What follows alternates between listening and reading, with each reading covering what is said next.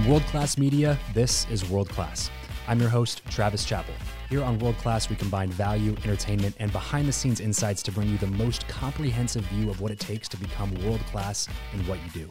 Listen in every week as I have conversations with top business leaders, journalists, hostage negotiators, authors, comedians, producers, you name it. If they're the best at what they do, I'll have a chat with them. I believe that the best way to become world class is to learn from those who already are. And that's exactly what we do here on the show. You'll learn the skills that you need to master, the mindset that you need to adopt, the work you need to put in, all from people who have walked the road before you. So get ready to learn, be motivated, and most importantly, have a good time because you're listening to World Class. Hey, what's going on, everybody? Welcome back to World Class.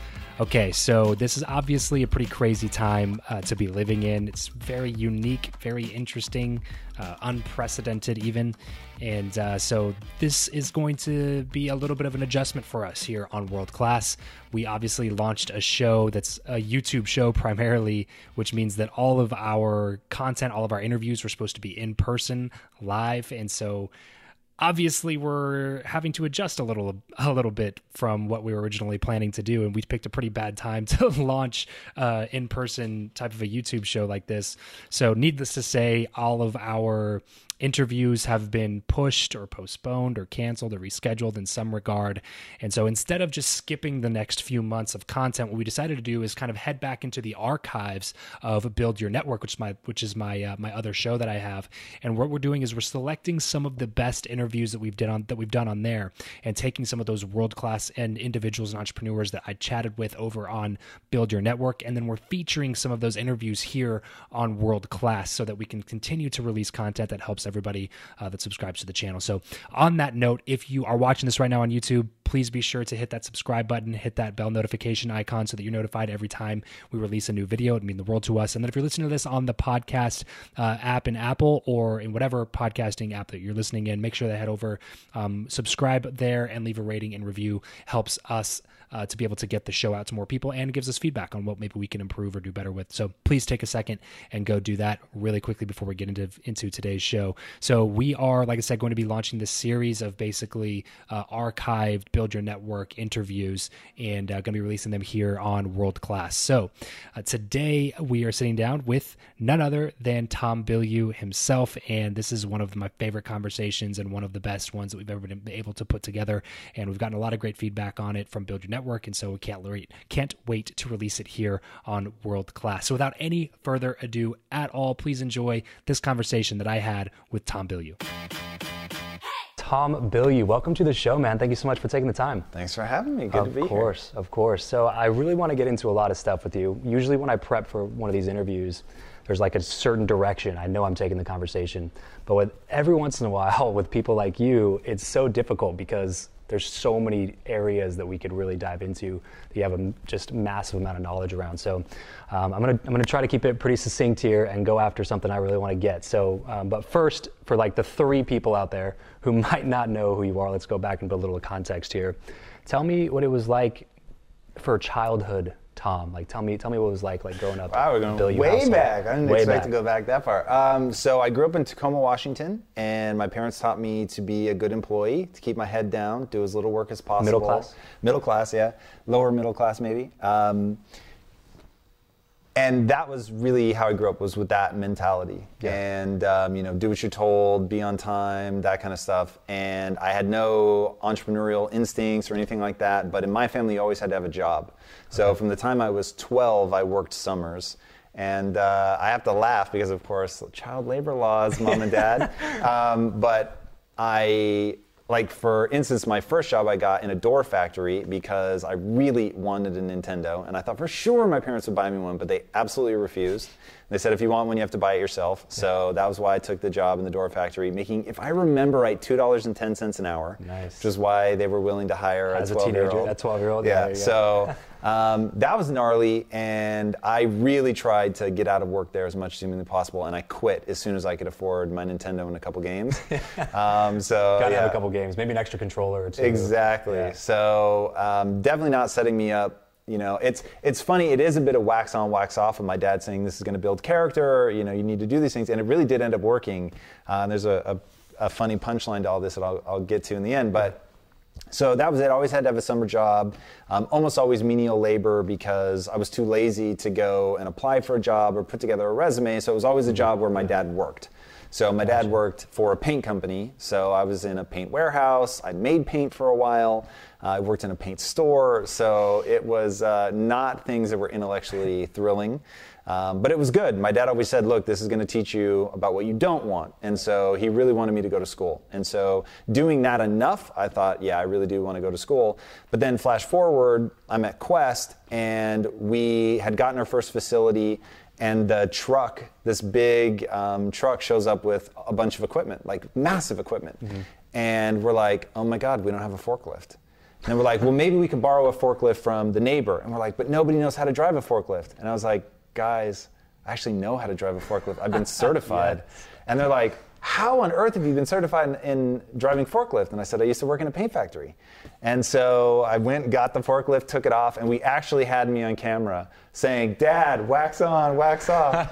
so yeah, it was pretty funny. That's hilarious. So I think the important thing about the working from a young age is like the importance of work ethic, all that good stuff as well, but also the achievement of a goal, right? To start building that confidence at a young age of, of like, no, we're not going to buy you a Nintendo but yes, it's still possible to achieve that and actually receive a Nintendo. You just have to put in the work to get the result. I think that, um, and my parents, it was always the same thing. We had two acres and it was always full of weeds. So if I wanted something extra, it was like, there's weeds to be pulled. So go out and weed. And I was out hoeing weeds in the summer and, you know, trying to make a little bit extra, extra mm. cash to go to Six Flags with my friends or something like that. But I think it was, it was the, it was the getting in the habit of having a goal and then not just saying, well, my parents won't buy it for me, so now it's out of reach. But saying, my parents won't buy it for me, how do I get it? Mm. And then actually putting in the work to getting there. Um, so, so coming out of that kind of middle class mindset, you said that school was basically the option, right? There was no other option for you. Was that kind of how it was in, yeah, in in my house? family, it was like you're going to school. Yeah. It never even crossed my mind that I could there was another college. option. Yeah, yeah, it was just like you're going to school. You're going to school. What are you going to study? Where are you going? So why film? Um, film at, at 12 years old this is like really fascinating stories and i think malcolm gladwell has written about this um, bill gates being arguably the most famous example of how your future can really be dictated by what you happen to have early access to so he had early access to a mainframe where he could go and program so he just in high school so he had so much knowledge about computers way before most people hmm.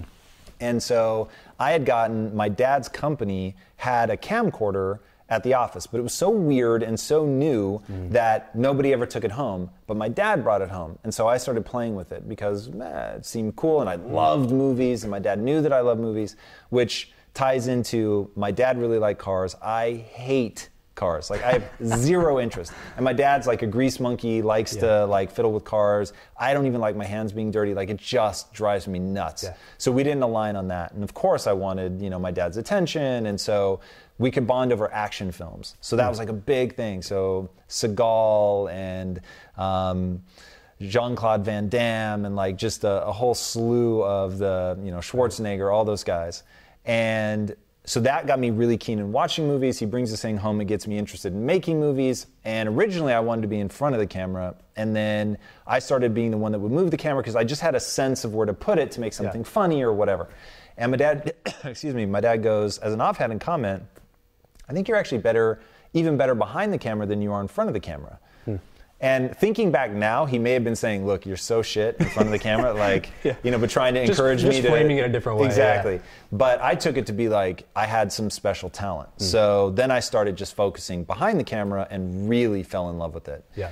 And really started pushing it and fell in love with storytelling and began to realize that where you put a camera or how somebody acts, like you can take people on this emotional journey. And so I started looking at film very differently and yeah, just really, really got into that. And then when I went to film school, um, because I had been playing with the camera, I knew a little bit more maybe than some of the other students. Just kind of so, a head start. Exactly. And mm-hmm. so I confused that with being naturally talented. Mm-hmm. And so when everyone caught up and then surpassed me, it was heartbreaking yeah. because I still believed that it was now just a reflection of the fact that I didn't have natural talent mm-hmm. and I had been confused up until that moment. And that's your only context of the world at that point, right? Like, this is what I want to do. This is what I'm dedicating my life to. I'm really talented at this. And then you figure out that, oh, like, maybe not.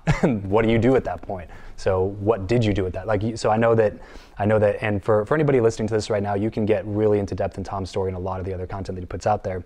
Um, but uh, if uh, just to kind of uh, give a synopsis of your experience in, in, film school here. So you go there. It's really difficult to get into USC film, film school, even harder, more difficult than like Harvard Law and different things like that, just statistically. Right. Right. So you you get in, and then you work, work, work, work, work, and you get picked to do this senior thesis film thing, right? And then it just totally goes to crap, right? And it's just like this big ego hit. And then not only ego hit, but like I said, you, you're dedicating the last like you know eight ten years of your life to this practice and then finally realizing that like man maybe maybe that's not what i'm supposed to do. What did what did you do at that point to then end up working at a software company writing copy? The the weird thing about being 22 is you feel at 22 the way you feel at 42, which is I'm as old as I'm ever going to be. My whole life has led me to this moment. This is the sum total of my life. You don't feel like, when I think of a 22 year old now, I think they're a kid. Like, oh my God, your brain hasn't even finished developing yet. So, but you don't feel like that when you're in it. So it felt like my entire life was geared towards filmmaking. I believe at that time that you're either good at something or you're not. That, you know, I thought of filmmaking the way most people think of singing. You either have it or you don't. It's mm. not something you can really teach. Like, sure, you could help somebody with the technicalities and mm. stuff like that, but you either can sing or right. you can't. right. And so you can get like a little bit better. Right. Yeah. And I thought I went into film school thinking I'm really good at this. Mm-hmm. mm-hmm. This is like what I'm meant to do. And then my senior thesis shows me the truth, which is that I had no talent. And so that was very hard to swallow. At first, it was uh, an absolute slide towards depression. I didn't know where I was going to go with my life. Everything that was so clear, now I felt hopelessly lost. When you're in film school, especially USC, you feel connected to the film world. I remember standing one time, maybe even closer than you and I are to George Lucas, mm. and for like 30 minutes and I just thought, yeah, like you're here. You, you, it just feels like even though you don't quite know how it's going to happen, you feel like it's going to happen. Right, right. I'm proximity. I've got the talent. And then I graduate. I have no more proximity, and I went out on a note where I'm like, I have no talent. So, hmm. edging towards depression. I'm dirt poor at the time. Move like back into your parents' place. No, no, no, no. Place. I I stayed here in LA. Okay. And I'm living in an apartment complex. I can't really afford furniture. Um, and I mean, to really drag this out, I was living with another guy. He's like, Can my girlfriend come and stay with us for a week? That turned into two years. And then finally, I moved out because you're getting outvoted. and so you're just like, This is a nightmare. So I find myself in this really dingy part of town living by myself for the first time, can't afford furniture, and I would just come home from work and lay face down on the floor. And it was a period in my life I call I was the king of remedial jobs. Mm-hmm. And I would intentionally seek out jobs where I knew I'd be smarter than the person interviewing because my self-esteem was so fragile. I needed to be pumped up where the yeah. person interviewing would be like, why are, like, you're too smart for this. What are you doing here? Yeah. And I lived for that moment. So I had like a string of really dumb jobs, including selling video games retail. So I was just the guy behind the counter. I had a degree in filmmaking, but I'm the guy behind the counter when you come to buy used video games. Yeah. Literally. and that was my existence, really, really dark time in my life. And at this point, I begin to realize, this doesn't end anywhere good. Right. And in in um, college, I'd really become a voracious reader, and so I start reading about the brain. Okay. And as I'm reading about it, it was right. This is the late '90s. There's this hotly debated issue about brain plasticity, and now people just yeah yeah the brain's plastic. You can create new neurons till the day you die. You can learn new stuff, all that. But back then, some people were saying it was real. Other people were saying that it was totally fake. And, and theory at that yep, point, like that by the time you're like 12, you're like pruning neurons, and you know you're never going to become great at something unless you showed a natural predilection for it. Hmm. So I'm like, I choose to believe that the people that say that you can learn new things are right, even though nobody's sure. Because if they're right, then I have hope for my future. And if they're wrong, I, I literally don't know what to do with my life. Yeah. And that was like too scary to face. So I found my way into personal development out of desperation. I didn't want to become depressed. And so I start getting into like Tony Robbins. I'm sorry to interrupt that, uh, but I, I, really want to touch on this because I find that it's something that, that gets brought up a lot in all these interviews is that there was, there was a really big low point that brought on this necessity to jump into personal development and make yourself better and like face your demons. Do you think that the enemy of rising to your potential is then mediocrity? Because I feel like if you are not in that point, I, I don't see as many people making the decision when things are just kind of comfortable mm. to jump into personal development and like really reach their goals. Yeah, I, I think that mediocrity is the thing people have to fear, not failure. And most people spend their time being afraid of failure, but failure is the most information rich data stream you will ever encounter. Like in the failure, if you're willing to look at it, you're going to be like, oh, I see what we did wrong. I see how things, you know, came undone. I can learn from that and I can do better next time. But when it is that you just aren't doing anything, then the way that days blend into months, blend into years, like there's just this numbness to things. Mm. And people get caught in that. And all of a sudden it's 10 years, 20 years, 30 years, 40 years, 50. And then they're just like, there's nothing I can do. It's already past. It's who I am. And that scares the life out of me. Yeah. Yeah. The regret, right? I don't even think about it as regret. I just think about it as like doing cool shit and pushing yourself allows you to feel something neurochemically that's awesome. And you just missed out on a lot of years of that because you got in that numbness of the routine. Hmm. And I imagine most of those people will have regret on their deathbeds, but man, it's the day to day that scares me. It's yeah. like the day to day, just the missed opportunity of you could have felt rad about yourself, and yet you're stewing in this like the thing that really worries me, if it were just that people, everything is sort of okay, I could actually like whatever. That's not a big deal. Maybe mm-hmm. you just wanted a stress-free life. It's that people's tolerance for not okay is pretty horrendous. and the depths to which some people will go before they force themselves to make a change and start doing hard things is pretty scary. Yeah. And so when I think about doing the hard things, which most people aren't prepared to do, it's like you've really got to train yourself to do that, to, to break out of this stuff even though one day you'll look back on it and say that's actually pretty easy, um, it feels hard because you have to face your inadequacies. Got it, got it. So, going back to the story, you start reading a bunch of books about the brain and find out that humans are the ultimate adaptation machine, like something that you always say. So then, what was the next step from there, jumping into this this uh, career at this software company? Well, that was me really wanting to control the art. So by that point, I, um, I'm reading about brain plasticity. I've chosen to believe that it's real. I start teaching, and as I'm teaching film, I realize I can help them make their films better. Now I'm having to work my ass off, and if you've ever taught, like teaching is crazy. I don't understand how it's not one of the highest paid professions. The amount of work so you have to that. do so outside of the class is crazy. Right. So I was teaching during the day and then basically researching and trying to put lesson plans and not wanting to embarrass myself the next day because I was like, I'm the guy that failed at my yeah. senior thesis. So right. it's not like I have this figured out. So at night, I'm like going crazy and I'm really starting to understand what my teachers were trying to teach me. I was starting to understand where I went wrong with my film. Like it was all starting to come together. And then I would tell them what I'm learning and their films would get better. And mm. so I'm like, okay, hold on if I can help them make right. their films better, I can help me make my films better. So that like is hanging above my head in a thought bubble. And these two successful entrepreneurs come across my path and they say, look, man, you're coming to the world with your hand out. If you want to control the art, you're going to have to control the resources. Mm. So come with us and get rich. And I thought, that sounds amazing. How did you meet them? So they saw me giving a talk um, about film and media and how it can influence people. So obviously made enough impression on them for them to come to you and say, "Hey, come work with us." Correct. So they were like, "We need a copywriter." Seemed like you'd be good at that. So mm. why don't you come and join us? So I did that and they said, but don't think of yourself as a copywriter. You can have any position in the company you want. So we are always looking for partners and we settle for employees. I thought, whoa, that's so cool. So I saw them make that offer to dozens of people and nobody was ever like they couldn't see it through. Like some people would sort of move like they were doing it, right. but like when it got hard, they wouldn't. And I went all the way in. Hmm. And so at this point, the the end goal is the money, right? A thousand percent. So the money was going to fund what is kind of created now. Which I, I did not unfortunately have this vision. Okay. I just wanted to make movies.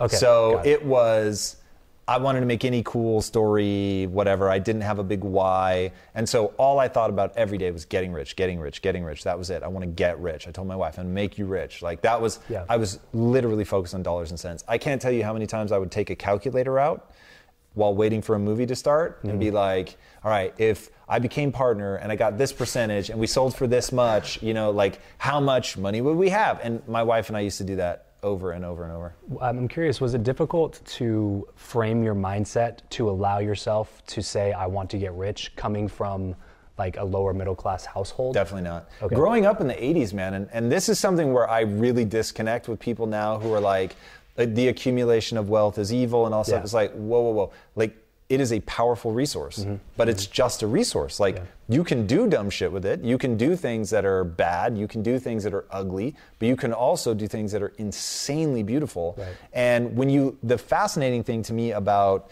um, like charity is, people really get excited about the charity, but what they don't realize is they're just spending dollars that were made in something that they mm-hmm. say they hate. Right. So it's like, well, it's not the generation of the money, it's what's being done with the money that mm-hmm. people have beef with. Fair enough. And I think that really that's we're moving into a new era where it matters what you do with your money. Yeah, there's almost and, there's almost like this culture of like wealth shaming where it's like, oh, you drive a nice car must mean that you're a dick. Yes. You know, it's like, and, and that oh, that will hold people back. Like they're going to struggle financially yeah, because they have this weird fucking story about money, mm-hmm. and so that actually worries me. Not for myself because if you can deliver value, you can always make money. Mm-hmm. But I worry for people who have an ugly story about money, so they're never going to pursue getting out of that terrifying place of right. living paycheck to paycheck, never being able to amass enough money, just be comfortable. I'm not saying people have to want to be a mm-hmm. millionaire. Mm-hmm but good Lord, like having six months cash on hand, like trying to work up in your company or right. taking, you know, less upfront pay so that you can get equity. Like there's so many things that you can do, yep. but you have to have a story about money's beautiful. Money is this thing that facilitates, and I have a beautiful dream and I need the money to facilitate that. Right. So impact theory being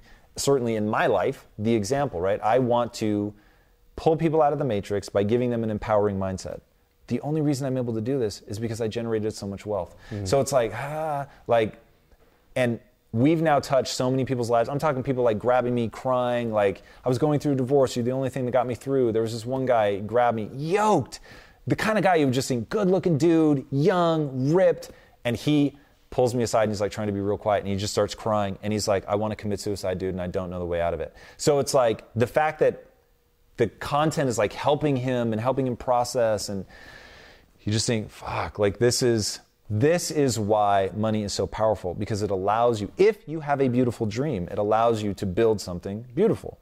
So I forget where I was originally going with that answer, but no, you answered money can it, be Oh yeah. yeah. So growing up as an '80s kid, like everybody was like, "I want to get rich." Like yeah. it was just my generation. Everybody was saying yeah. that. So funny because opposite story for me. I I grew up super religious, so for me, it was always like money's the root of all evil, money's the root mm. of all mm. evil. And then, you know, the pursuit of money will always end up in misery and loneliness and, you know, like you're not going to be happy. You're only going to be happy in this certain path. And so it took a lot of reframing and, you know, audio and books and podcasts and everything under the sun to really, like, I remember um, I was listening to, I think, I think it was, I think it was Grant Cardone podcast and he, and he said something about, he was talking about getting rich and he was like, if you're listening to, listening to this right now, if you're driving your car, wherever you are, say, say out loud, I want to get rich. Say it out loud right now.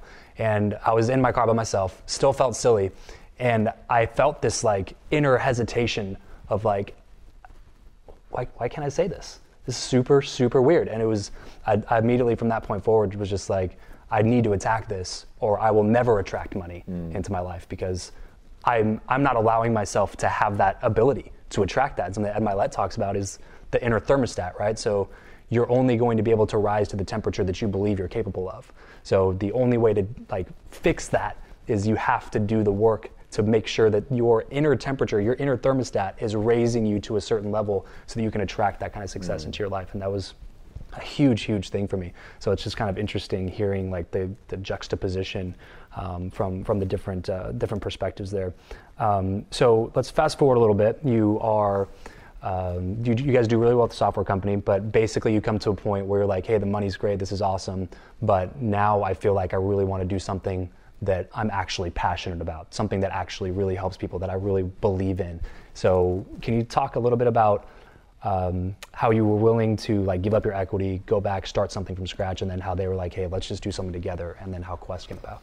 Yeah, so awareness was a little more heartbreaking than that. So it was a really difficult period in my life where I'd been chasing money, and the irony is when you said, you know, that if you chase money, you're always going to be happy. I think that actually is true.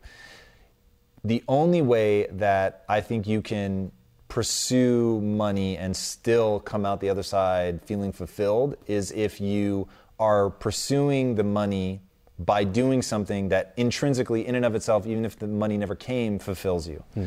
And that is one of those like, what would you go back and tell your, your younger self? That. Hmm. That at the end of the day, the struggle is guaranteed, the success is not. So pursue something that, in and of itself, brings you joy, brings you fulfillment. It's hard as hell. You have to earn something every day. Like all the things that go into making a person fulfilled, do that because the money may never come. And even if it does, it's not going to change how you feel about yourself. So if you think you're a schmuck, you're still going to feel like a schmuck with all the money in the world. Mm-hmm. And so it just becomes like a drug where it's like, it's actually not making your life better. Yeah. So it might make your Instagram account look rad, but like, I mean, think about how many recently, how many ultra wealthy people committed suicide. Right. It's bananas. Right.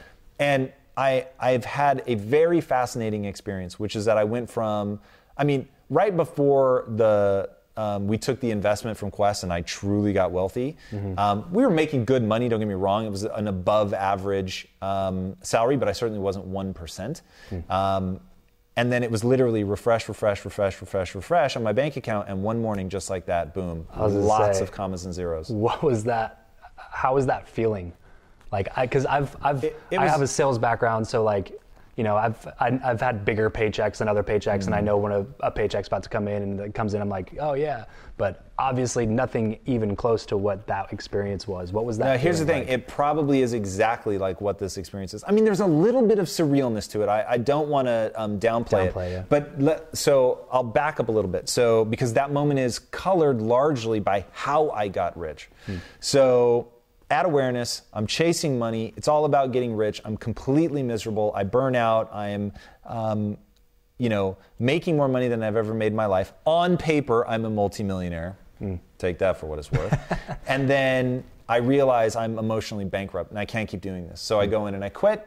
And it was deeply shameful. And now, like when people hear the story, it sounds cool because it ends off pl- playing out so well. Mm-hmm. But in the moment, I was ashamed right. because I was quitting when I said I would never quit. And so I gave the equity back and I said, look, I'm not going to cross the finish line. I don't think I should get anything for this. Here's your equity back.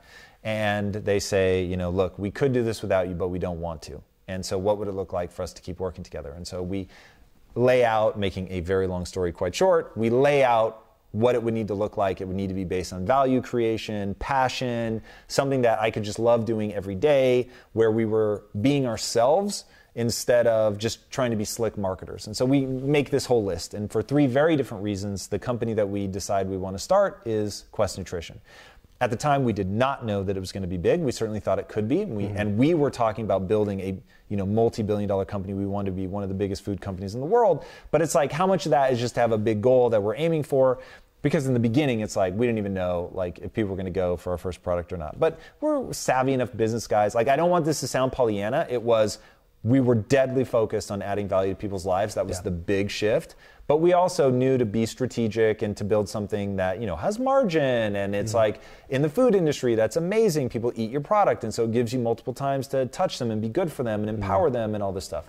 So, but all of that was such a huge shift in the way that I thought about business. I led with value instead of profitability. I led with authenticity, though nobody was calling it that back then.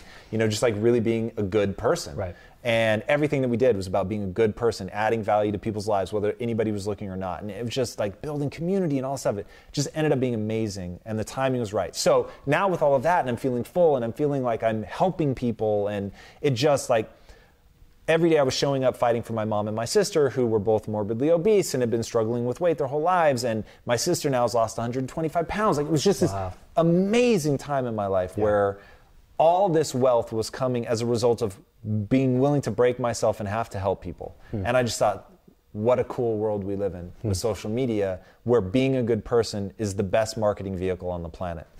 And it was just, it was amazing. And so when the money hit, I had already changed who I was as a person. I was no longer unhappy. I knew what fulfillment looked like. I knew what it took. I knew the hard work that it took to become fulfilled. I knew that I had to show up every day fighting for myself, definitely, but also fighting for other people to build a set of skills that were insanely difficult to acquire that allowed me to serve these people. Like all of that, like when the money hit, it was like, yeah, I fucking did the work, man. Mm, yeah. I did the work on myself. I did the work to do the right thing. I'm here trying to add value to people's lives. I've made a thousand hard decisions in order to serve and not just take. And it's like, so when the money hit, it was two things. The utterly fascinating thought that the money didn't change at all how I felt about myself. Mm. Not one bit. I'd worked so hard to build an identity yeah. that I felt good about, a person that I was proud of. And I remember when the money hit, it was a lot of money. And my wife's like, What are we gonna do today? And I was like, Go to fucking work. like, what do you mean? Like, it's not about the money. I've said that so many times. It's not about the money. I'm not doing this yeah. for the money. And I said, That's not rhetoric. I'm not doing it for the money. Mm-hmm. The money's gonna be awesome, and I can already begin to visualize what we're gonna do with it. But that's not why I'm here. And I wanna go back and I wanna show everyone on the team that my work ethic will never change, what I'm about will never change, my mission is there. And so they would never know what day the money hit. I didn't talk about it. I was just back to work. It was a normal day. Yeah. So realizing that the money didn't hit, that was sort of fascinating thing number one. And then number two is like there is a certain amount of money where you're like, I can do shit now. like yeah. shit your average person can't do. Right, right. You know, it's crazy. Like when you start shopping for this kind of house right. and your whole life you've been in like apartments or we'd finally worked our way up to a modest house, it's like you're shopping in Beverly Hills. Right. It's it's actually a mansion. And I can afford it. Yeah, you're like, right. I can afford that two, three times. You know what I mean? And you're like, whoa, this is crazy, and I'm just gonna pay all cash. Like this is nuts. and so there is like kind of this weird like, this is cool, man. Yeah. But it doesn't affect how you feel about yourself. Yeah, yeah. That's the biggest thing is that money is just irrelevant in the whole equation. Like it's be- in my opinion like it's better to have money than to not have money but it basically is just an amplifier of the person that you are. So if you're thinking that one day that when you have the money you're going to all of a sudden become this other person like that's not going to happen. But it does like you said allow you to now create something that you really wanted to create something that actually really fulfills like your dreams and your vision that you had for your life Okay, so this one has been a long time coming, and I'm excited to announce the launch of my new company, World Class Media. I've been doing podcast coaching and consulting for individuals and businesses for the last couple of years, and over the last few months, I just haven't been able to keep up with the requests. So, in order to serve more people, I've decided to stop taking on coaching clients and start an agency that creates a done for you podcasting solution, as well as monthly production and repurposing services. So, if you are a business owner, coach, consultant, entrepreneur, real estate investor, whatever it may be, then a podcast should be the most powerful business development tool in your arsenal. Imagine having something that is constantly engaging your ideal client, even when you're sleeping, or that allows you to connect with the top people in your industry to build your network and establish credibility, or that allows you to help listeners that are currently outside of your sphere of influence, or that helps you get book deals or speak on more stages or create content once that we can repurpose and distribute across all the platforms for you. That is the power of a world class podcast that's done the right way. So, if you're interested in starting a show, but you just don't have the time, the resources, or desire to figure out all the tech stuff the hosting, the equipment, the platforms, the production then you just focus on what you do best, which is serving your clients and running your business. And then let my team focus on what we do best, which is creating world class chart topping podcasts. Let's at least hop on a call and chat about it because I'm fairly picky with the people that I work with. And I only work with people who I genuinely think are going to be able to absolutely crush it with a new show. So head over to travischappell.com slash make my podcast. That's travischappell.com slash make my podcast. And we'll chat real soon. So now coming out of out of Quest, billion dollar company, number two on the Inc. 500 yeah. list. Yeah. So all these, Sadly. all, all of these things coming together, right? Then you decide to go into impact theory. So I know you talk a lot about your goals for uh, for impact theory in terms of becoming beating Disney at their own game and stuff like that. Can you kind of unfold a little bit of what that means, like ten year plan and then like hundred year plan? I assume you have something like that. Yeah. So the goal is to, like I said, pull people out of the matrix by giving them an empowering mindset. And so I want people um, to realize that the most fundamental thing they have to change is their perspective, the way in which they see the world. Now, most people don't realize that their perspective is a choice. It's been made up since they were a little kid. It was basically handed to them by their surroundings, their parents, their friends, the culture. And so they don't realize that they've built this frame of reference. And a big part of the reason that somebody in the inner cities and somebody who's middle class or somebody who grew up wealthy they're so different is they just have different frames of reference. And you very much could have interchanged them at a genetic level and had one person grow up in the other place and the other grow up Right. in the other place and they would have all succumb in the same way. Mm-hmm. And so i just spent enough time working in the inner cities to see that over and over and over and over and I saw extraordinary people, people that were smarter than me, people that had like crazy discipline or a willingness to um, deal with risk. And I was just like blown away. And I'm like, but they're not doing anything with their lives because their perspective tells them that they can't. And I remember the first time one of them told me, Tom, the world has told me they don't want people like me. I was like, what? Like, I from uh, you know the background that I had, like you heard things like that in movies, but I didn't actually think people believed it. Yeah. And then all of a sudden I realized, no, like they actually believe it. And why did they believe it? Because their parents actually told them mm-hmm. the world doesn't want people like you. Yeah, so crippling. So it's like, whoa, like you can't say that. Like, even it's one of those, and this is partly where I came up with the idea that I'm not as concerned with what's true as I am with what's empowering. Hmm. And even if the world is working against you, focusing on that does not help you. Right. Focusing on the fact that you're strong enough to overcome even the craziest obstacles, okay, that does help you. Mm-hmm. But those two different perspectives, the world is out to get me and I can handle anything the world throws at me, dude, the outcomes of those over a long enough time frame are, are terrifying. And it, it impacts generationally. And so the way I used to talk about impact theory before it was impact theory was I want to end generational poverty. Because generational hmm. poverty to me is not about money, it's about mindset. Yeah. So I wanted to make sure that anybody, no matter where they grew up, they could not hope but encounter an empowering mindset. Now, my thing is, what I do at Impact Theory, what we're doing right now is essentially you talk direct to camera, you say exactly what you need to do, how you should think. And I'll say between 2 and 5% of the world, they're impacted by that and they make the real change. Now, it's still pretty rad when you talk about the fact that there's, you know, over 7 billion people on the mm-hmm. planet. But that leaves 95 to 98% of the people who are not impacted. Right. So my thing is, how do you impact people at scale? And the answer to that is exactly why this is called impact theory, which is I believe that the only way humans assimilate truly disruptive information is through narrative.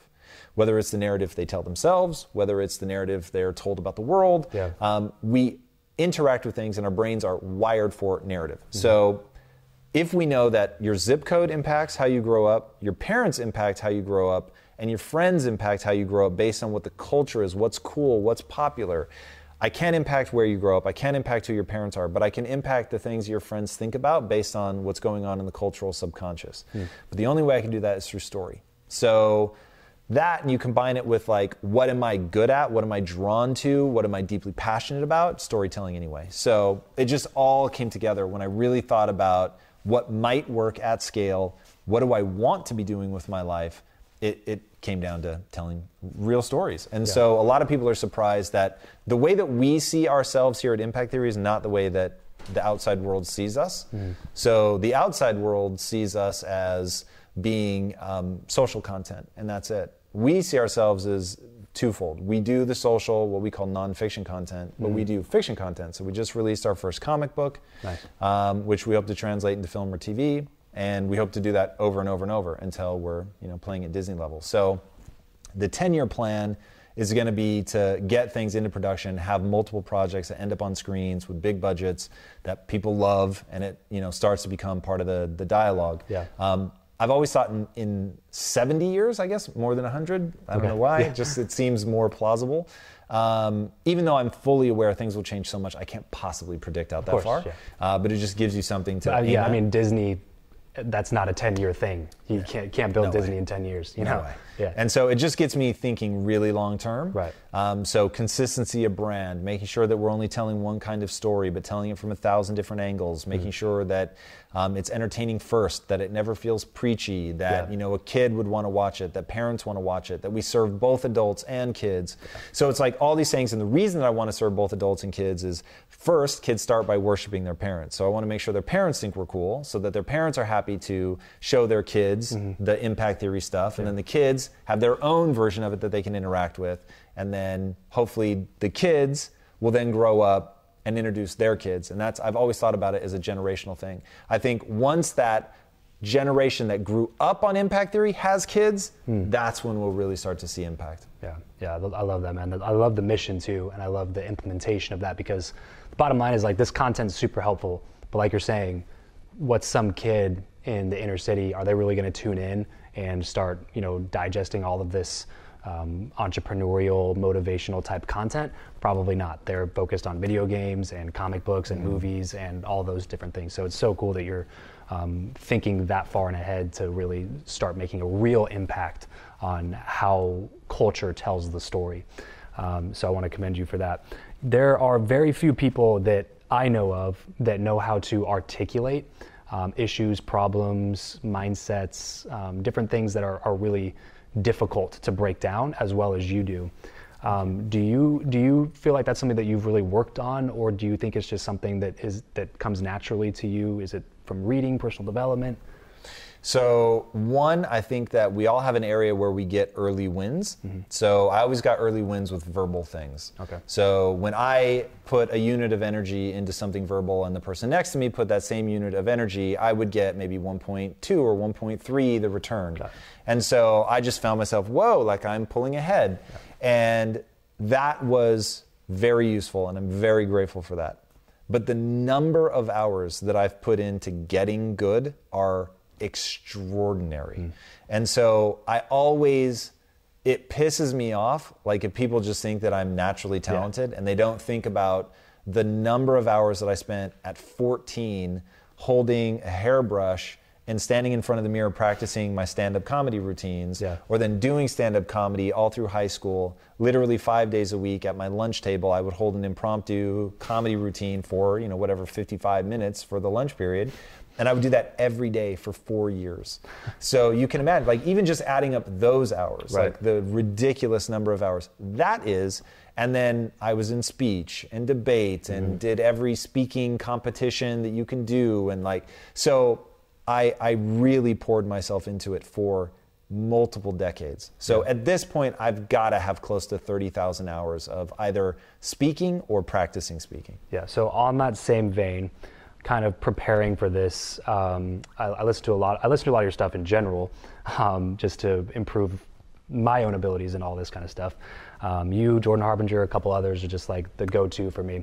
Um, and, I, and I coach people too on podcasting, interviewing, and stuff like that. And I always tell them just binge listen Tom Bilyeu, binge listen Jordan Harbinger, and get back to me a little bit. Jordan is yeah. the man. I love yeah. that guy. Yeah, he's actually the one who made this happen. So thank you, Jordan, for the intro. Um, so here's a couple of of, uh, of quotes um, that are your quotes that I that I pulled from a few a few of your previous um, interviews, talks, episodes. Um, so I've never done this before, but I want, I want to try it out if that's cool with you. I'm going to say a quote that you have said, and I want you just to give me like a quick deep dive into that quote. Sure. Cool. So, first one there is no greater revenge than unmitigated success. so, that's actually a quote. I think that's um, Frank Sinatra, if I remember right. And one, I think that people really have to understand that you're only going to get so far with beauty. You're only going to get so far with love and I'll call it 80%. You're going to get 80% of the way there. Mm-hmm. And the vast majority of the time, that's where you should be.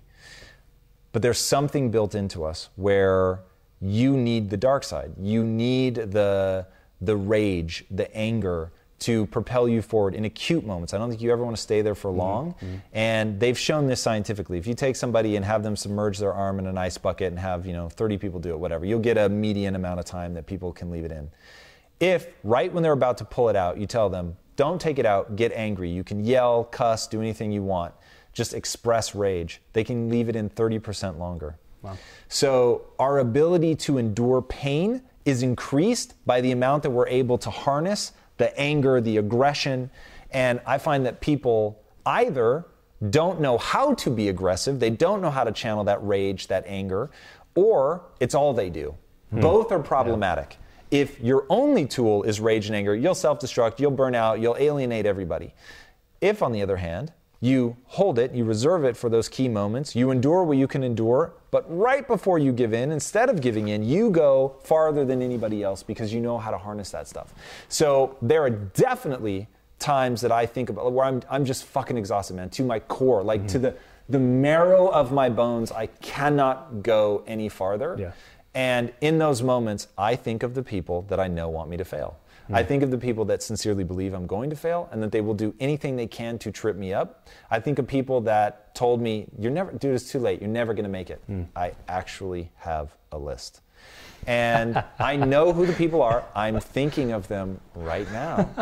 And in those moments, I just I won't give them the satisfaction. And I hmm. am going to be successful and then not say a fucking word about it. And just let the success speak for itself. But I've got to tell you, there have been times, part of the reason that I've been as successful as I have is in those moments where I'm just as tired as anybody else, where I want to go to the party like everybody else. I don't because of the darkness, not because I'm thinking, oh my God, I really want to help people. Right. That's where I spend 80% of my time. But homie, there is 20% of the time it's nothing but rage. Love it. Love it. All right, next one. Um, you talk a lot about doing all the hard things and stuff like that. So, um, actually, I'm gonna I'm gonna save that one for a second. I like this one. It is impossible to see the world as it is. We kind of touched on this a little bit talking about perspective, but can you kind of go into that a little bit further? Yeah, you really can't. So there are regions of your brain that are designed to color your perception of the event. So there's a part of your brain called the deep limbic system. Its job is to apply emotion. So, hey, there was a stimulus. Was the stimulus good or bad? And there's a famous Shakespeare quote there is nothing either good or bad, but thinking makes it so. So we all have this stimulus, which is completely neutral. Genocide is neutral, right? We say it's horrible, and rightly so. But we have to understand that we're doing that with everything. We're doing that with I stub my toe, and it has meaning. We do it with um, I failed that test, and that has meaning. And because the meaning part is completely subjective, and we like begin to lose sight of what's real. It completely fluctuates based on our mood, how much sleep we got, what we ate. Like all of these things are going to influence how you feel about an otherwise neutral stimulus. And um, lest people think that I'm overstating that genocide is in and of itself neutral, Viktor Frankl, who was in, I think, five concentration camps and managed to survive, said between stimulus and response is a gap. And in that gap, we decide how to react. Hmm. And he said, people in concentration camps, you could tell within 72 hours who was going to live and who was going to die. Because once somebody gave up and they no longer had meaning, hmm. he said 72 hours later they were going to be dead. Because in that gap, if you're not doing something useful, if you're not empowering yourself, believing something, regardless of whether or not it's actually true or accurate, hmm. just I choose to believe. Like if I remember right, he was like, he just kept thinking about his family. I'm doing this for my family. I'm going to get out and do something wonderful for my family. I'm fighting for my family. I'm going to make through this for my family. And that thing filled him with what he needed to fight through five concentration camps and make it out the other side. And the, the, the book, Man's Search for Meaning, is, is extraordinary and I think really has to be read. And so when you understand that even in that situation, somebody's saying, no, no, no, you still have the ability to choose how you respond, hmm. meaning you can change that frame of reference.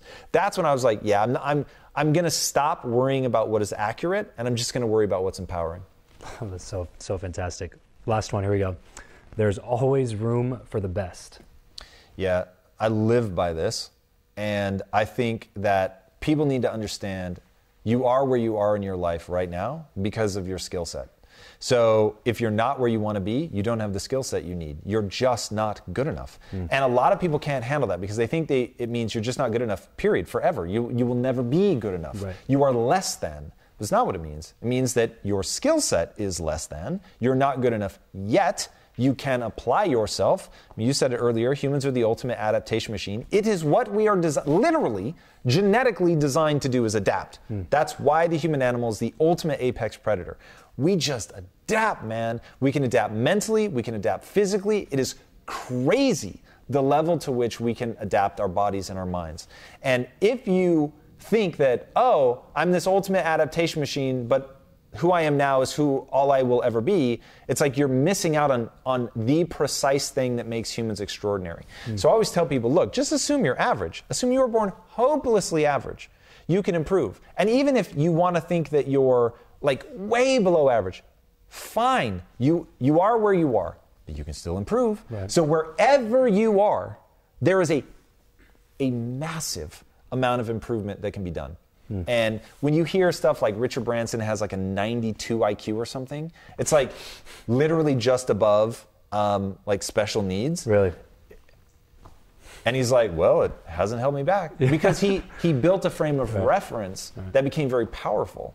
And so that's what I want people to focus on. Don't worry about who you are today. Who do you want to become? And what price are you willing to pay to get there? Because it will demand an extraordinary price. Yeah, I love that. That's one of the quotes that I have um, uh, when, I, when I first started the show. That's one of the quotes I wrote down on a whiteboard. So everybody's like, "Oh, podcasting, it's super crowded, it's super crowded, it's super crowded. You're not gonna be able to stand out." And I wrote that Steve Martin quote: "Be so good they can't ignore you." Yes. That, that, that was what I focused on. Doesn't matter. Doesn't matter. There's saturation. If you're good, it doesn't matter. Um, so, uh, Tom, I, I honestly could talk to you for so much longer because there's, like I said, we talk health, business, um, influence, like all this, all these other um, uh, subsects and topics and all these things. So, um, real quick, since this is Build Your Network podcast, I would be doing a disservice to my audience if I did not ask you this question. It's the question I ask every single guest that comes on the show. Do you believe that who you know or what you know is more important, and why?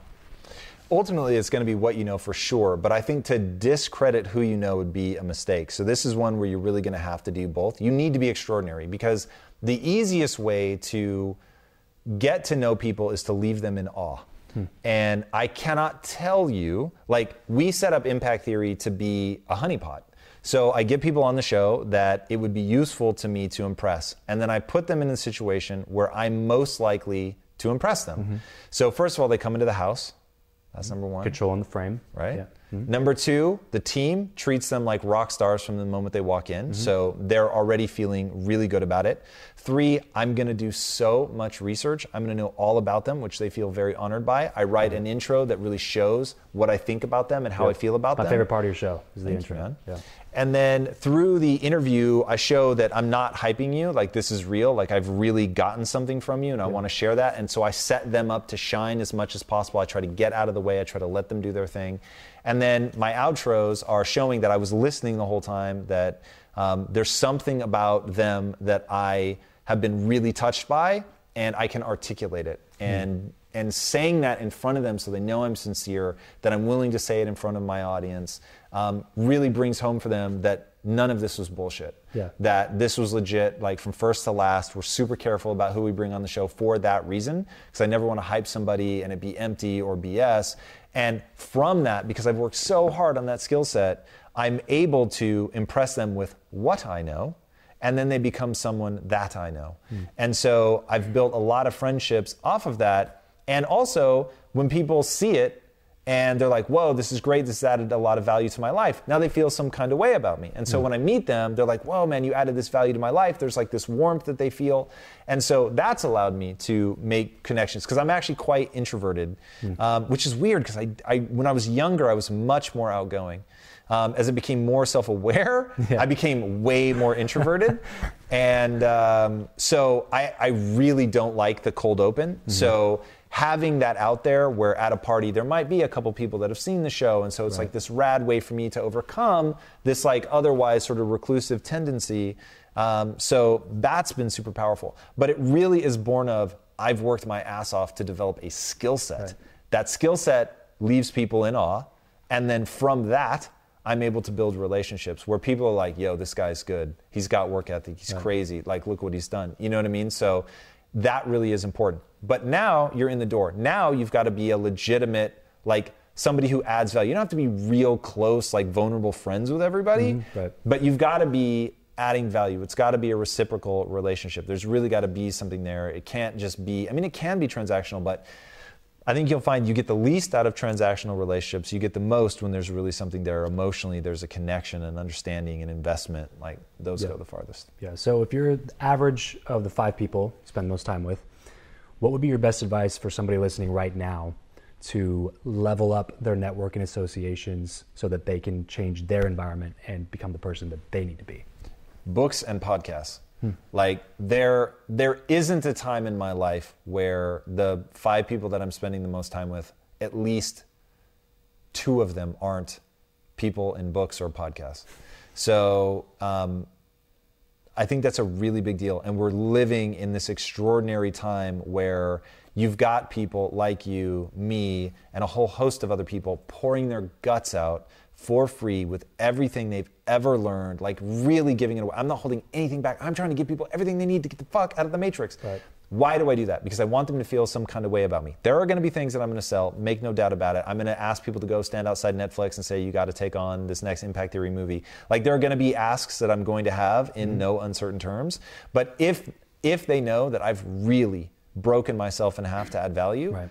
some percentage of them will do it. It won't be everybody, but it'll be some percentage and it will be insanely powerful. So knowing that you can interact with them. I mean, it's like it's fucking one on one. Like the camera that's on us, right? I mean, th- these are close. It's intimate shit. Like they mm. they are getting the same experience that you're getting. I mean, mm. there's a little something extra to mm-hmm. presence Right. where you like really feel that. But hey, VR is coming. That's crazy. Yeah. But th- it's a big deal. And y- now you can watch enough of some one person's content where you know how they think. Right. And so Right. you can begin to adopt that and say, hey, I'm going to try thinking like Tom for a minute. I'm going to try thinking like Jordan for a minute Mm-hmm. and see like what fits, what feels good. Start there, and then that becomes that base. And then interact with people in that community, right? So if you go on right now in my Instagram comments and start hitting people up, you obviously both like Tom Bilyeu content. Mm-hmm. So it's like, hey, watch who comments in what way. Like who do you resonate with? Dm them. Reach out and say look man I'm, i really vibe with this dude. I really vibe with this card whatever. You seem rad. I'm in la where are you at? Like you can build online relationships and then you know if you want to take it offline. And we've had people do that build their own communities off of us. The guy that does tom bilyeu classics which is all the old interviews that i did um, he's not involved with us in any way, shape, or form. But he has created. He's got like I don't know, like fifty thousand followers or something. So, I mean, there are ways to to do this kind of stuff where you can build your own tribe of like-minded people to get those people in your life. So they don't need to be in your family. They don't need to be at your school. Like it's just too easy now to connect with people.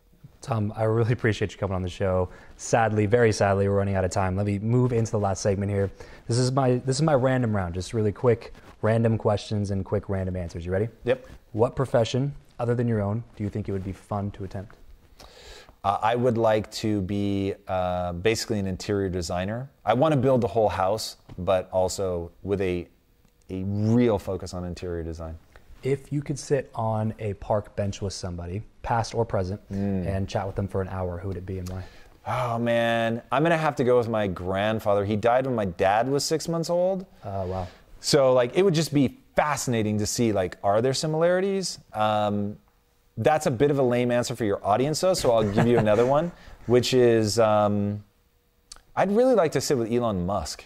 Like that dude really, really, really inspires me, and I'm obsessed with the idea of colonizing Mars. Um, even before he started talking about it, it's just like I used to tell people I would be in um, astronomy, never physics, because I, I you want to talk about something that is the opposite of I get early wins. I'm not saying I can't do it, Yeah. but I'm saying it would not be easy.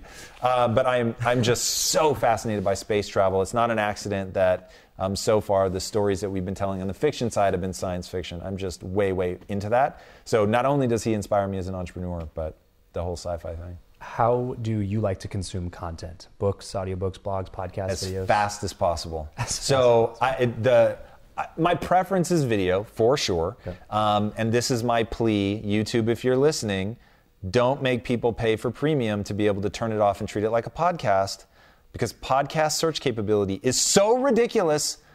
I'm offended by it. Um, so that and I just like to see the person. I think that you know seeing people's reactions and stuff, you can get a lot more of the conversation. So um, that's always my preference. But I I will not watch something I can't speed up unless it's fiction. So if it's a podcast or a YouTube video and I'm somewhere where I can't speed it up, this is maybe even dumb. I just won't watch it. It's so frustrating for me at, normal speed. Can't do it. Give us a glimpse of your morning routine. My morning routine is as strict as I can make it. So once I realize that I'm awake, if I've had more than five hours sleep, I give myself 10 minutes or less to get out of bed, non negotiable, because I'm atrocious at it and I want to stay in bed for hours and hours and hours. Uh, I wish that wasn't true. And so I have 10 minutes or less. My gym clothes are next to the bed. I put them on immediately. I go straight to the gym. I work out 45 minutes to an hour. Immediately after working out, I meditate. I try to do it after working out so that I can practice calming my heart rate and slowing my breathing. Which is an anxiety thing for me. So I try to practice getting into that parasympathetic nervous system out of the sympathetic as fast as humanly possible. After I do that, if I have time, and I do unfortunately often cut this, if I have time, I do what I call thinkitating. So once I get into an alpha wave state from meditating where you're feeling calm and mm-hmm. creative, I try to set the intention beforehand that this is a big problem that I'm facing and I want to solve it. And when you're feeling calm and creative like that, you often get what feel like very fresh, unique ideas you otherwise couldn't think your way to. Mm. Um, so I'll just keep a computer next to me and I'll you know take notes on things that I'm thinking of. Um, once I finish that, then I read. And depending on what time I woke up, will determine how long I read. And when I say read, I always mean listen, um, and or because I do every all my books are on um, Audible. Okay. And the only time that I'll physically read a book is if it's fiction, um, or I'm preparing for a guest that hasn't recorded an audible version. Damn them all. um, because I can just take the information in so much faster yeah. auditorily. Right. So um, I like to be able to read for like an hour or more in the mornings, but it's pretty rare that I have enough time. Right. And then I immediately go into what I call important things. So I keep a list of the most important things that I could be working on at that time so I don't have to think about it. I can just go straight into it. Oh, God, I actually lied to you. This used to not be interesting, so I always skipped over it. But now I'm taking cold showers. So after I've done thinkitating, yeah. then I now I'm taking cold shower. I hate them more than you can imagine. They're so fucking powerful. Yeah. Dude, there's something about you're you're stepping into you could take a warm shower right. and your brain is like, "Yo, this could be a warm shower. This could feel really awesome. And your dumbass is about to turn on the cold water. Yeah. and so I've got that yeah, thing no. cranked. And my whole thing is I set a timer because I like to know how long I'm in it. I set a timer. As soon as I hit go, it's already cold shower time, so there's no fucking hesitating. I hit the time, boom, I'm in. I don't allow myself to hesitate even for a half second. Ah, it's cold, boom, it hits. I have two shower heads, so I'm getting hit from both sides, so there's nowhere to fucking hide. So I'm like in this cold water, and I'm like every day, every day with the cold water. And and what I try to remind myself is, hey, you can make this miserable if you want. Right. Or you can switch your mindset right now. You can fucking dance. You can ask yourself what Goggins would do. You can Wim Hof breathe. You can remind yourself that you're a badass. Yeah. And that even though you don't want to take a cold shower, you take a cold shower. Why? Because it's hard. Yeah. Because you said you were going to do it and you do the things you say you're going to do. And I earned so much credibility with myself yeah. just for taking a cold shower. Like the way that I feel right now, knowing I've taken nothing but cold showers for the last, I counted today, today was 26. For the last 26 showers, they have all been cold. Yeah. And to know how I feel about myself because that is true mm-hmm. is rad. It's something that I wish for everybody. And it is, it is that simple. Everything else in your life could be failing. Everything. But if you can face taking a cold shower every day, you know something about yourself. Yeah. And that is that first win that you need to then start building and stacking. Okay, so then I get out of the cold shower, I warm the fuck up. and I do whatever I can, layer on clothes, turn the heater on, and I immediately go into um, the most important things. And I just started doing this this week, so don't think I'm too clever because how many years did I stupidly do it any other way? Do not allow any notifications in your life. None. Zero. Zip. Delete them all. Yes, that means that if somebody texts you an hour ago that their house is burning, it's gonna fucking burn. Just is what it is. And if it's that important, they will come to you. You can't call me, you can't text me, you can't email me. I'll never know. Unless I go into the app, I'll never see it. It's not on my lock screen. Yeah. I don't have the little badge icon that says you have 14 messages. Like, I literally get north of 50 text messages every day. And I just, I was getting so frustrated because everyone thinks their question is fast. Like, you know, we started this almost an hour late, right? Like 45 minutes late. Mm-hmm. mm-hmm. Do you know why? No. Tom, Tom, just real quick. real quick always turns into 45 minutes. Yeah. Always. And it's like you get these little, like, just, I was getting pecked to death. And so, out of rage, going back to the earlier thing where you finally get so fucking fed up, you're like, I'm, I'm making this radical change. I sent my wife a text and I said, From now on, if you need me, you're to have to come knock on the door because I'm turning off every single alert, alarm, everything. It's all dead, it's all gone, no more. It liberates you in a way I can't tell you. The, the productivity, there's a thing called switching cost there's a tremendous switching cost to go from, hey, can I just ask you something just real fast? Thomas, just real fast even if it actually is real fast and it only took 45 seconds, it may now take me five minutes to get back in flow. Right. So right. that real fast becomes essentially six minutes. Mm-hmm. And then how many of those do you get? So if it takes me five minutes to get back in flow, and two minutes after I'm back in flow, somebody else has something that they need real quick. I feel my phone vibrate, it beeps, or it shows up on my, you know, the badge icon. And so now I'm just looking at it. It's like, oh, I've got that text. Oh, there's two, there's three. Oh, they came in pretty fast. Like, I, it must be urgent. Let me check. yeah. And so then you check, and it's like, oh, it's just really fast. Okay, let me just answer it. It's crazy how little you get done. Yeah, it's just crazy. sucks you in. Yeah, it's funny you bring up the cold shower thing. I, that's why it's, I, since I read Aubrey Marcus's book, I've been I've been uh, doing that myself. I tell people like if you want to save time in your morning routine, take a cold shower because I don't waste a I don't waste a second in the shower. Oh, they are short. As soon as I'm done cleaning myself, it's done and I'm out and I got the towel when I'm doing this. And Yep. Yeah, yeah, totally, totally agree with that. Um, what is your go-to pump up song? Ooh. Um, the first one that comes to mind, I think it's called Remember My Name. It's by Fort Minor. Um, so Fort Minor is Mike Shinoda from Linkin Park, has a side band where he raps. It's actually awesome. Um, that song is extraordinarily cool. Um, most anything by Jay Z will get me there. Like, ugh, the hard flexes that that guy has are, are just sick. Um, yeah, we'll leave it at, at those two for now. And then what is something that you are just not very good at? Ooh, a lot, a lot, a lot of things. Um, so, in fact, the thing that was holding us here is um, that made us start late is I don't prize um, sticking to a schedule. I don't prize um, order. I'm very comfortable in chaos, and I'm driven by one thing, and that's results. And because I have such a high tolerance for chaos and such a low tolerance for people being sensitive, I create my own problems because not everybody is like that. It is very important to have people that their very instinct is to fight against chaos.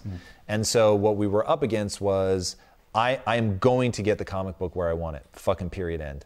And I'll do whatever the fuck I have to do. I will rewrite it a thousand times if I have to. Right. Until I'm up to the point where if I don't press upload to get it to the printer, I'm going to miss a deadline because I won't miss the deadline with the, the distribution company. That would be suicide. But up until that, I will do whatever I have to do. Mm-hmm. And that creates a lot of stress for people that don't have that same personality type. And so that's just bad management. So I need to get them on board. I need to help them create a system so they know this is what I'm going to be like. This is what I'm going to do. These are the problems that I'm going to create. And so it is, um, I'm a bad manager. That's the like, to really sum it up, I'm a fucking awesome leader. I'm a bad manager. And so that is something that I used to be okay with. And I think it's a mistake now. I need to become a good manager. And as we get everything wrapped up here, what is one place online where we can find you the most? at Tom Bilyeu everywhere. So if you go to YouTube, um, Tom Bilyeu, that's like my that's the holy grail for me. Um, that's where we put out the bulk of our content. Instagram is a place where you'll actually be able to communicate with me. Um, but on YouTube, for instance, on the day that we drop the episode, which is our main episode, Impact Theory, is on Tuesdays at 7 a.m. From 8 to 9 a.m., I'm in the comments for an hour. So that's another place that people can connect. Perfect, perfect. So if you want to know more about Tom, listen to more Tom stuff, then head over to any of your social media, type in at Tom Bilyeu, and that's B I L Y E U. I promise you guys, I'm not just saying this, that he is one of my top three go to listens whenever I'm in a funk or trying to, or, or whenever I'm prepping for an interview and I want to know somebody who really dove deep with this person. I look up Tom's stuff. So 100%, if you have not been in his ecosystem, I highly recommend checking out everything that he does. It will 100% be worth your time. Tom, thanks so much for coming on the show today, man. Thanks for having me, dude. I appreciate it. Well, that's it for this episode of World Class. World Class is hosted by me, Travis Chappell, and produced by Eric Skwarzinski. It is a world class media production. At World Class Media, we produce top rated podcasts for seven to nine figure entrepreneurs, executives, real estate investors, and content creators. So if you want your own show, you have the budget to create one, but you just don't have the time or the team to figure it out, then go to travischappell.com slash make my podcast. That's Travis Chappell, C-H-A-P-P-E-L-L dot com slash make my podcast. And let's chat to see if we'd be a good fit to work together. Thanks so much for joining us. Until next time, peace out and stay world class.